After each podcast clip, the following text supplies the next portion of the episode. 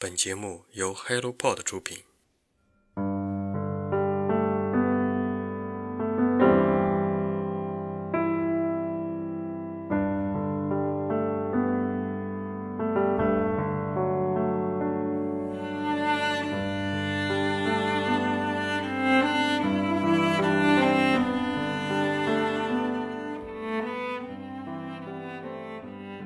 你好，我是清河。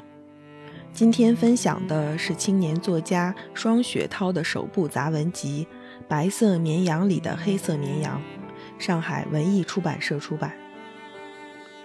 读这本杂文集的契机，一开始是被封面设计所吸引。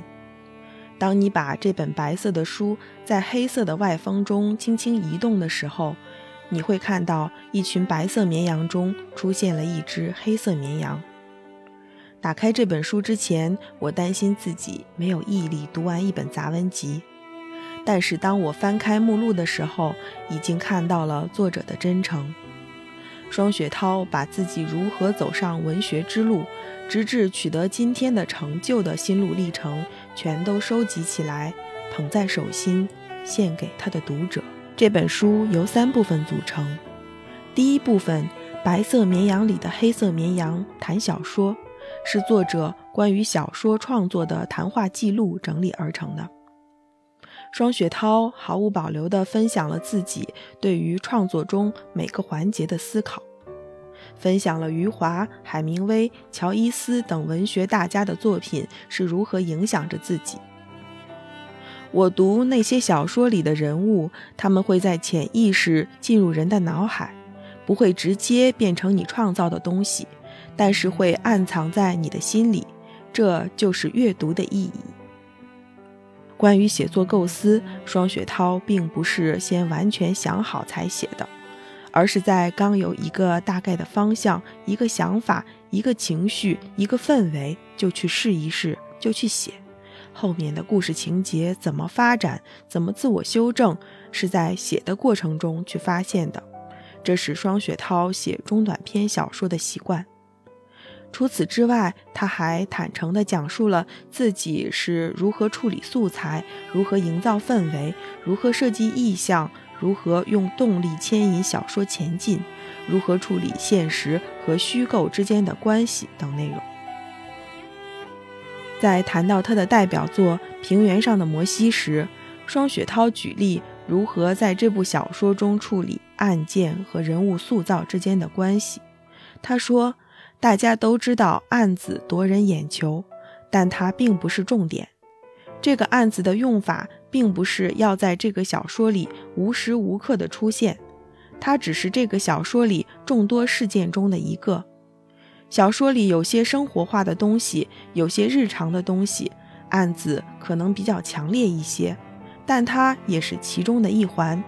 它就像白色绵羊里的黑色绵羊，但是要一起养。这句话也是这本书书名的由来。第二部分岔出去的一段生活，谈电影，囊括了作者近两年关于文学和电影的关系的思考。作者用《活着》《阳光灿烂的日子》《色戒》等优秀电影为例，为我们详细分析了文学作品和电影表现手法的异同。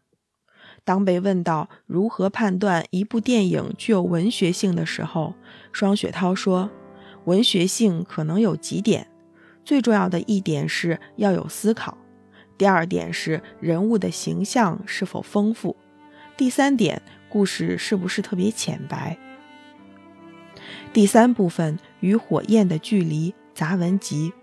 收录了双雪涛从2013年到2021年这八年时间里所写的杂文，也是这本书里我最喜欢的部分。其中最让我感动的一篇叫做《一枚银币》，作者真实的记录了自己最初辞职回家写小说之后的一段经历。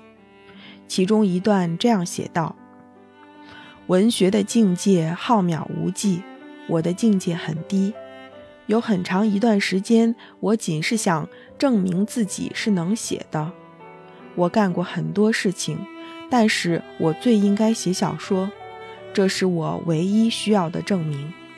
一年过去，我没有发表过任何东西。我时常想起阿拉比，那枚少年紧紧攥在手心的银币。二零一三年十一月，我有几天没怎么睡觉。儿子出生，家里乱作一团。想起尿不湿的价格，实在不容易入睡。未来就像一条幽暗的隧道，时有微光闪过，但是看不清隧道那头是啥东西。我整三十岁，感到恐惧。我忽然明白了阿拉比写的是什么。就在那缺少睡眠、忐忑不安的亢奋中，我明白了阿拉比。那是一个少年站在如丛林一样的成人世界前感到的孤独和站立。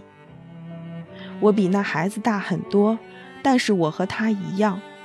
于是我关上门，开始写一篇叫做《跛人》的小说，两天时间就写好。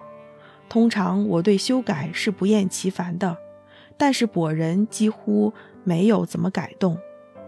我让他们走上绿皮火车，自己就跟着登上了那列火车。男孩退却的时候，我为他和自己感到羞耻。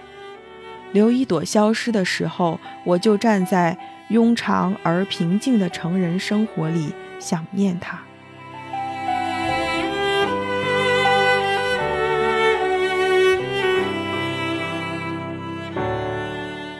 读到此处，我感谢那个坚持下去的双雪涛。